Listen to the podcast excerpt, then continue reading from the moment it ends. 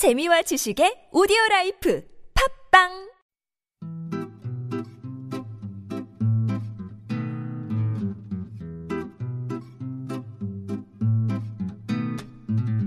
TBS 아나운서 팀과 한국어 천재가 함께하는 쉬운 말 바꾸기 운동.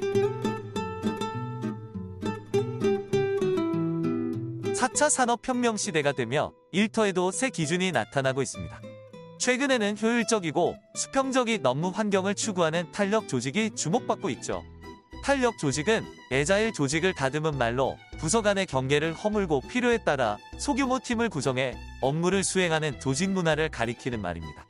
에자일 방식으로 에자일하게, 에자일 프로세스 등 경영과 조직 관련 이론에서 이 단어를 많이 들어보셨을 겁니다.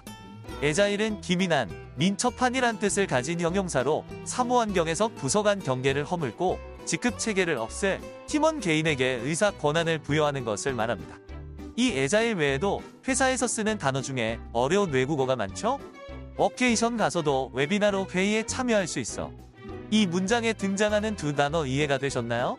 workation은 휴가지에서 휴가와 업무를 병행하는 것으로 휴가지 원격 근무로 다듬을 수 있고요.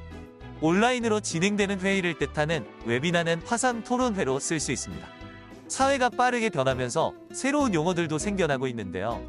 쉬운 우리말로 다듬어 쓴다면 모두가 쉽게 이해할 수 있지 않을까요?